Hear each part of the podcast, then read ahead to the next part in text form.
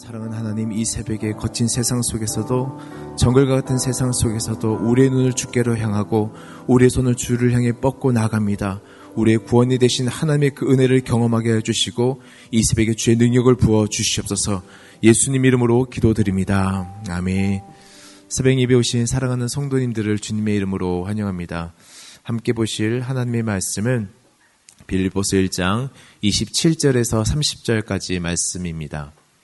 빌리보스 1장 27절에서 30절까지 말씀을 함께 교독하도록 하겠습니다.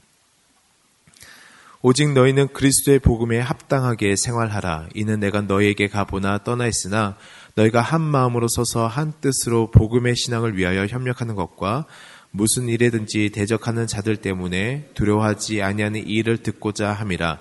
이것이 그들에게는 멸망의 증거요 너희에게는 구원의 증거니 이는 하나님께로부터 난 것이라. 그리스도를 위하여 너에게 은혜를 주신 것은 다만 그를 믿을 뿐 아니라 또한 그를 위하여 고난도 받게 하려 하심이라. 너희에게는 그와 같은 싸움이 있으니 너희가 내 안에서 본 바요 이제도 내 안에서 들은 바니라. 아멘. 복음에 합당하게 살라는 제목 가지고 함께 이 새벽에 말씀을 좀 나누고자 합니다.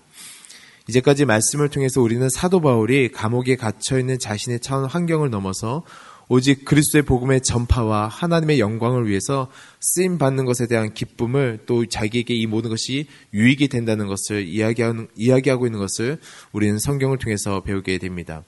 그리고 나서 이제 갑자기 테마를 바꿔서 빌립보 교회들에게 자기가 꼭 하고 싶어 하는 이야기를 이제 사도 바울이 실제적인 권면을 하기 시작합니다. 빌립보 교인들이 어떻게 신앙생활을 해야 되는지에 대해서 권면을 하고 있는데 이 권면을 그 당시 교회가 가지고 있는 그 문제를 염두해서 권면을 하고 있습니다. 빌립보 교회는 안으로는 유오디아와 순두계라는 두 부인의 지나친 열성으로 인해서 안으로는 불화가 있었고 밖으로는 바리새적 그 율법주의자들로 인해서 할례가 구원의 필수 조건이라는 그 잘못된 교리로 인해서 혼돈스러운 상황 속에 있었습니다. 바울은 빌립보 교회가 바로 세워지기 위해서 함께 마음을 합해야 되고 하나 되게 연합되었을 때 외부로부터 오는 교리적 공격을 이겨낼 수 있다고 우리에게 이야기하고 있습니다. 우리 27절을 다시 한번 봉독하겠습니다. 시작. 오직 너희는 그리스도의 복음에 합당하게 생활하라. 이는 내가 너에게 가보나 떠나 있으나 너희가 한 마음으로 서서 한 뜻으로 복음의 신앙을 위하여 협력하는 것과 우리 한번 이렇게 밑줄을 확 그으실 때 오직 너희는 그리스도의 복음에 합당하게 생활하라. 여기 밑줄을 확 그었으면 좋겠습니다.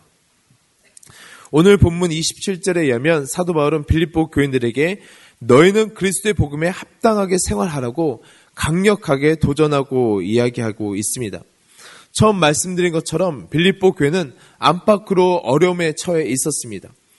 이전 본문에서 반드시 그들이 바울이 빌립보 교인들을 내가 볼 것이다고 이야기함에도 불구하고 그가 만나서 이야기할 수 있음에도 불구하고 그는 만나서 이야기하기 너무 늦기 때문에 편지로 서신으로 이야기하고 있는 것이죠. 그만큼 중요하고 급하다라는 것을 우리는 본문을 통해서 알 수 있습니다. 이처럼 우리 신앙생활에 있어서도 무언가 적신호가 뜨고 있다 그러면 우리가 점검해야 될 것이 있는 것은 그것은 바로 기본을 살펴봐야 되는 것입니다. 대부분의 신앙생활의 그 어려움은 큰 시험에서 오는 것이 아니라 작은 것에서부터 오는 것을 우리는 발견해 보게 됩니다. 어떤 우리가 작업을 할 때 기본적 수칙을 지키지 않음으로 인해서 불상사가 일어나는 것을 발견해 보게 됩니다. 영적으로도 마찬가지죠. 우리가 작은 것을 놓칠 때 우리가 영적으로 큰 타격을 입을 수 있는데 바로 영적으로는 다시 한번 내가 복음 앞에 서 있는지 돌아봐야 한다라는 것입니다. 그러면서 오직이라는 말로 시작을 하고 있습니다. 이 말 속에는 무슨 일이 있어도라는 의미가 담겨져 있습니다.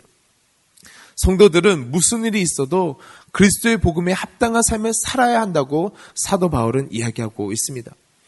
예수 그리스도를 믿는다고 하면 그의 가르침을 따라 산다고 하다가 그로 인해서 조그만 어려움이 생기고 환경의 변화가 나면 쉽게 믿음을 저버리고 부인하는 것이 아니라 무슨 일이 있어도 어떤 상황 속에서도 예수 그리스도에 대한 믿음과 구원의 복음을 저버리지 않을 뿐 아니라 그에 합당한 하늘나라 사람으로서 살아가는 것을 우리들에게 도전하고 있습니다.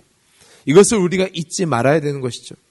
우리는 어떤 상황과 상황에 닥치면 변할 때가 참 많이 있습니다. 그런데 오직 우리는 변하지 말아야 될 것은 이 모습을 지켜야 된다는 것입니다.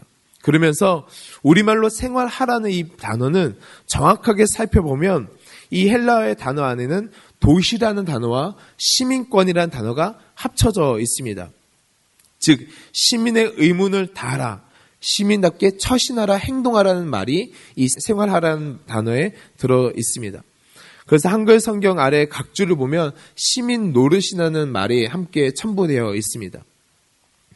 우리가 읽은 27절에서 30절 말씀은 한글 성경으로는 다섯 개의 단락으로 나눠져 있지만은 헬라어로 보면 긴 하나의 문장으로 나눠져 있는데 주 동사가 바로 생활하라는 동사입니다. 그냥 생활하라가 아니라 복음에 합당하게 생활하라고 도전하고 있는 것이죠. 사실 복음을 변호하고 선포하는 것이 중요합니다. 하지만 복음을 복음답게 살아갈 수 있는 것 어쩌면 그렇게 살아내지 못하면 능력이 없을 것입니다. 그래서 사도 바울은 그 능력답게 생활하라고 우리에게 도전하고 있는 것입니다. 이 빌립보 지역의 특징 중 하나는 이 빌립보 지역은 로마의 식민지였습니다. 어, 로마 군대 전역 군인들이 로마 군대 헌신한 대가로 로마 시민권을 받고 살도록 허가된 곳이었습니다.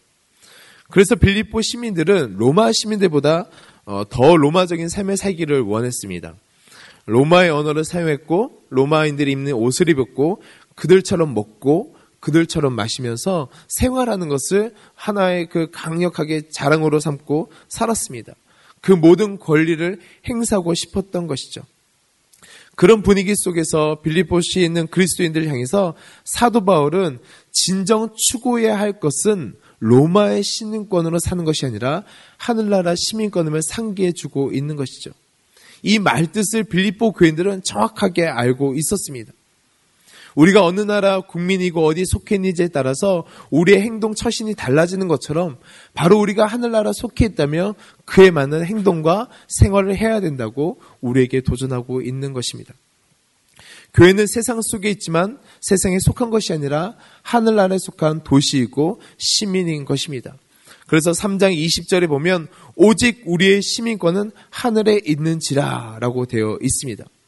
그러므로 그리스도인들은 세상 사람들처럼 살아가는 것이 아니라 하나님의 법대로 살아가야 한다는 것을 다시 한번 도전하고 있습니다. 그런데 이것이 쉽지가 않습니다. 왜냐하면 보이는 세상이 더 매력적이고 더 멋있어 보입니다. 막상 교회 안에 들어와서 예배 드리고 함께 있을 때는 아, 맞아 이것이 정답이야라는 생각이 들지만은 예배를 끝나고 교회 방만 나가고 직장 속에 들어가면 어느 순간 나도 모르게 정글과 같은 세상 속에서 뛰고 있다라는 것입니다. 내가 왜 뛰는지도 모르고 뛰고 있습니다. 그리고 교회 와서는 다시 이게 정답이야 라고 말하고 있는 것이 우리의 모습인 것입니다. 어렵습니다. 힘든 것이죠. 사방으로 우겨싸며 당할 때가 참 많이 있습니다. 그래서 사도 바울은 27절과 28절을 통해서 빌립보 교인들이 복음에 합당한 삶에 대한 구체적인 방법을 두 가지 상으로 이야기하고 있습니다. 저는 이 말씀을 함께 나눌 때 정글과 같은 세상 속에서 다시 한번 모든 것이 이것이 다인 것 같은 세상 속에서 믿음의 사람으로서 어떻게 살아야 되는지를 다시 한번 결단하고 어, 살아낼 수 있는 저와 여러분 되게 주님의 이름으로 축원합니다. 27절에 나와 있는 대로 한 마음으로 서서 한 뜻으로 복음을 위해서 협력하려고 우리에게 도전하고 있습니다. 특별히 여기서 한 마음으로 서서 한 뜻으로 협력한다라는 것은 어, 운동 경기에 나가는 선수들, 전쟁이 나는 어떤 군사, 군사들을 비교하면서 이야기하고 있는 말입니다. 그들에게 승리에서 가장 중요한 것은 팀워크이죠. 어깨를 나란히 맞대고 굳게 서 있는 것을 말합니다. 어떠한 미식 축구에서 스크럼을 짜고 한 덩어리가 되어서 그들이 경기에 임하는 것처럼 당시 군대가 방패와 창을 들고 그들이 대적 앞에 서 있는 것처럼 있는 것을 우리에게 말하고 있는 것입니다. 외부에서 내부에서 교회를 공격하고 무너뜨리기 위해서 사탄이 수만 가지 방법을 쓸 때 사도 바울이 사랑하는 성도들에게 권면하고 도전하기는 이럴 때 우리가 하나로 연합해서 함께 싸워야 된다고 이야기하고 있습니다. 이것을 한 사탄은 계속해서 이 분열을 조작합니다. 이간질하게 만들고 무너지게 만듭니다. 패를 나누도록 합니다. 그런데 오늘 말씀해 보니까 협력하라는 말로 우리들에게 도전하고 있습니다. 사랑하는 성도님, 우리가 속해 있는 곳에서 우리는 다리 노는 사람인가요? 아니면 분열을 이루는 어떠한 걸림돌이 되는 사람인가요? 이 시간에 성경을 통해서 우리에게 도전하기는 우리가 협력이라는 말을 통해서 선호서 연합하라고 우리에게 도전하고 있습니다. 그리고 요즘 교회 이 단어가 절실하게 필요한 것 같습니다. 성도 간에, 교회 안에, 나라 안에서 함께 연합했을 때 우리가 다시 한번 우리를 향해서 오는 그 사탄의 공격을 이겨낼 수가 있다라는 것입니다. 그런데 중요한 키워드가 하나 있습니다. 그냥 협력하는 것은 어떻게 보면 세상이 좀 더 잘할 수 있습니다. 세상 조직이 더 잘할 수가 있습니다. 그냥 협력하는 것은 어떻게 보면 사회가 더 잘할 수가 있습니다. 그런데 말씀해 보니까 한 마음으로 서서라는 단어가 있습니다. 우리에게 도전하기를 너희가 협력하는데 한 마음으로 서서 하라는 것입니다. 언뜻 보면 이해가 되지 않는데 원어로 보면 한 영으로 서서 영어 성경에 있는 것을 좀 해석하면 한 마음으로 흔들리지 않고 굳건하게 서 있는 상태를 말하고 있는 것입니다. 이 한 영으로 서서는 전쟁 영어인데 치열한 전쟁의 현장에서 맡은 위치를 떠나지 않고 사명을 감당하기 위해서 어떤 어려움이 있어도 소소를 지키는 상태를 말하고 있는 것입니다. 확고부동한 자세를 말합니다. 어, 사도 바울은 초대교회 때 사도들이 서신서에서 이런 말을 굉장히 많이 사용했는데 데살로니가 교회도 이름으로 형제들아 굳게 서서라고 되어 있고 골로새서 1장 23절에도 만일 너희가 믿음에 거하고 터 위에 굳게 서서 너희 들은 바 복음의 소망에서 흔들리지 아니하면 되어 있습니다. 근데 중요한 것은 어디 굳게 서 있어야 되는가 바로 예수 그리스도의 반석에 굳게 서 있어야 됩니다. 한 영으로 서서 이것은 다른 성경에 보면 한 성령으로 서서라는 말로 함께 단어가 표현되어 있습니다. 한 성령 안에서 우리가 연합을 하는데 우리의 그 어떠한 것으로 연합하는 것이 아니라 한 성령 안에서 연합해야 된다는 것을 우리에게 도전하고 있습니다. 이것이 기초가 되어야 된다는 것을 우리에게 말하고 있는 것이죠. 그냥 생활하는 것 쉽지 않, 어렵지 않죠. 하지만은 성령 안에서 생활하는 것을 도전하고 있습니다. 한 성령 안에서 하나가 될 때, 연합할 때 그것이 교회 능력이 되고 우리 삶 가운데서 능력이 될 줄 믿습니다. 사랑하는 성도님, 우리 가정 안에서 우리가 무엇으로 연합하겠습니까? 교회 안에서 무엇으로 연합하겠습니까? 바로 한 성령 안에서 연합할 때 영적인 파워를 가질 수 있다라는 것입니다. 그리고 여기서 한 발짝 더 나가서 한 뜻으로 복음의 신앙을 위해서 협력하라고 이야기하고 있습니다. 복음의 신앙을 위해서 다른 것을 다 버리고 오직 여기에 집중하려고 도전하고 있다라는 것입니다. 모든 감정과 의지를 하나로 연합할 때 힘이 생기는 것이죠. 할렐루야. 저는 이런 연합함이 우리 가운데 있길 주님의 이름으로 축원합니다. 다른 것으로 하나가 되면 무너질 수밖에 없습니다. 이것이 교회와 세상의 차이입니다. 우리가 세상 속에서 교회가 힘을 가질 수 있는 것은 바로 한 성령 안에서 연합할 때 그 힘을 가질 수 있다라는 것입니다. 그리스도인들은 세상 사람과 다투는 사람들이 아닙니다. 그 어떤 것과도 다투지 않습니다. 오직 신앙 때문에 협력하고 신앙에 맞지 않는 것과 싸우는 사람들입니다. 우리의 싸움은 혈과 육의 싸움이 아니라고 성경은 우리에게 도전하고 있지 않습니까? 두 번째로 대적을 두려워하지 말라고 사도 바로 권면하고 있습니다. 우리 28절 말씀을 다 같이 봉독하겠습니다. 시작. 무슨 일에든지 대적하는 자들 때문에 두려워하지 아니하는 이 일을 듣고자 함이라. 이것이 그들에게는 멸망의 증거요 너에게는 구원의 증거니 이는 하나님께부터 난 것이라. 바울은 지금 대적하는 자들로 인해서 감옥에 갇혀 있습니다. 그런데 바울은 전혀 두려워하지 않습니다. 그리고 빌립보 교회를 향해서도 두려워하지 말라고 권면하고 있습니다. 이런 정황으로 봐서 빌립보 교회도 어, 복음을 위해서 최선을 다한 교회인 것 같습니다. 그런데 빌립보 교회를 향해서 오는 공격들도 만만치 않았습니다. 그들을 유혹하는 자들도 있었고 어, 거짓 선지자들이 그들 가운데 있었고 믿지 않은 자들의 핍박도 있었습니다. 어, 그 교회를 사역에 방해하는 요소들이 참 많이 있었죠. 어, 우리가 여기 속에서 알 수 있는 것은 사탄은 어, 복음을 전하는 교회를 성도를 그냥 가만두지 않습니다. 교회가 살아있다라는 것은 사탄의 공격을 받는다라는 것입니다. 사람도 마찬가지죠. 그 사람의 위협이 있을 때 사탄은 공격하기 시작합니다. 저희 교회도 마찬가지인 것 같습니다. 저희 교회가 영적으로 어떤 큰 어떤 어, 기류가 바뀔 때 어, 생각하지 못한 사탄의 공격들이 우리 교회 가운데 있는 것을 발견해 보게 됩니다. 어, 또 성도님들 안에 있는 것을 우리는 들어서 또 기도하게 됩니다. 그럴 때 담임 목사님께서 하시는 거딱 하나 있습니다. 모든 사역을 빨리 정리하고 어, 기도원에 들어가셔서 기도하십니다. 그리고 수만 가지 많은 사역들이 있는 목회자들에게도 사역을 심플하게 하고 빨리 기도하게 하십니다. 오히려 집중해야 될 것에 집중하면 놀라운 것이 그 문제가 해결되는 것을 우리는 경험해 보게 됩니다. 사탄의 공격은 계속해서 우리에게 위협이 되는 교회 가운데, 성도 가운데 공격이 들어옵니다. 혹시 우리 삶 가운데 이런 공격을 당하는 성도님들이 계십니까? 기뻐하십시오. 왜냐하면 사탄이 우리를 무서워하기 때문에 그렇습니다. 이 작은 강아지가 어, 우리 저희 이게 어른들이 지나가면 정말 엄청 짖잖아요. 정말 자기 설교라서 적절한 비유는 없지만은 엄청 짖어대요. 이 강아지 막 짖어대는데 그 이유가 무엇인가요? 위협이 느끼기 때문에. 사탄이 우리가 영적으로 어떤 일을 행할 때 계속해서 공격하고 위협하는 것은 우리가 두렵기 때문에 그렇습니다. 하나님의 큰 일을 이룰 수 있는 어, 하나님의 사람들이기 때문에 그런 것입니다. 그러면서 28절에 보니까 그것이 그들에게는 멸망의 증거요 너에게는 구원의 증거니 이는 하나님께로부터 난 것이라 할렐루야. 빌립보 교회가 고난을 받는 이유를 설명하고 있는데 너희는 하나님께로부터 온 사람들이고 구원받은 사람들이기 때문에 고난 받는다라고 이야기하고 있습니다.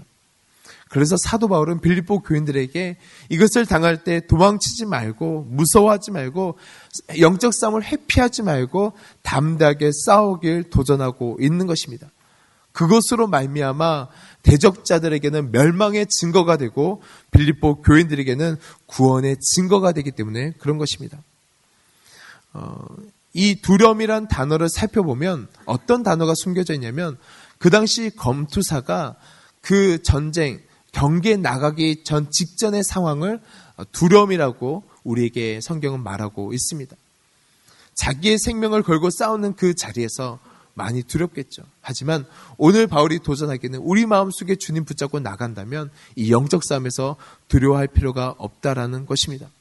그 어떤 상황이 우리 가운데 온다 할지라도 담대함으로 이길 수 있다고 우리에게 도전하고 있고 이것이 주를 믿는 자들에게는 증거가 된다라는 것입니다. 우리 29절 말씀을 봉독하겠습니다. 시작. 그리스도를 위하여 너에게 은혜를 주신 것은 다만 그를 믿을 뿐 아니라 또한 그를 위하여 고난도 받게 하려 하심이라. 마태복음 5장에 보면 예수님께서 너희를 위하여 너희를 욕하고 핍박하고 거짓으로 너희를 거스려 모든 악한 말을 할 때 너에게 복이 있나니 기뻐하고 즐거워하라. 하늘에 너희 상이 큼이라 라고 이야기하고 있습니다.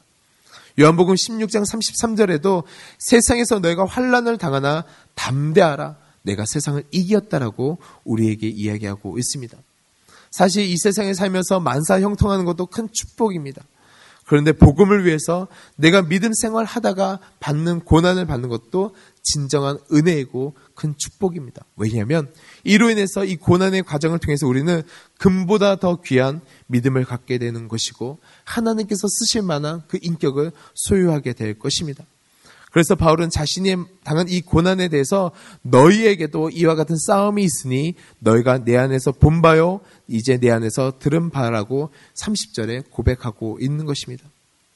싸움이란 말은 아곤이란 말로 운동 선수들이 수많은 관중 앞에서 경쟁하는 경기를 뜻합니다.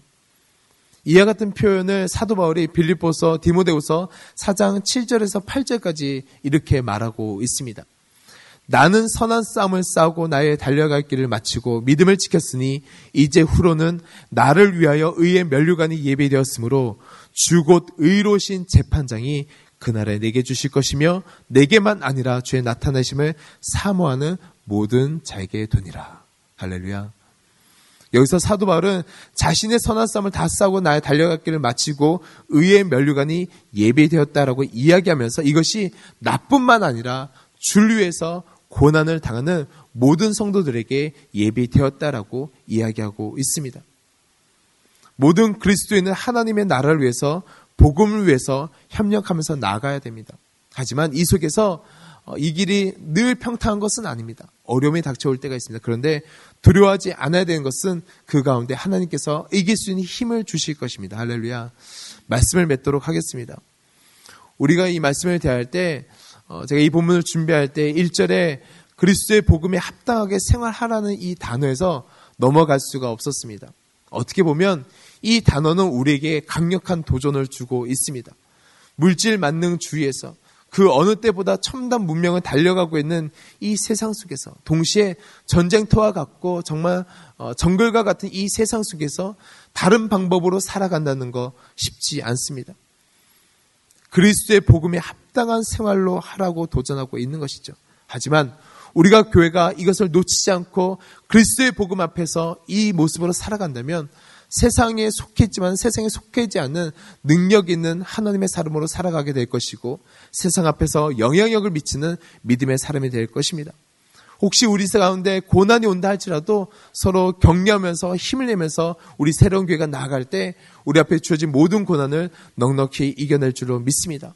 오늘 하루 우리가 살아갈 때 수많은 고통들이 고난들이 우리를 향해 달려올 것입니다. 그런데 두려워하지 마십시오. 왜냐? 우리와 함께 하시는 그 하나님께서 우리를 격려해 주실 것입니다. 함께 기도하겠습니다.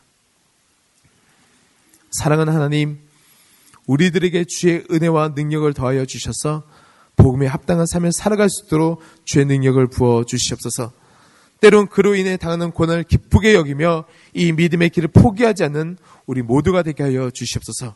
계신 예수님 이름으로 기도드립니다.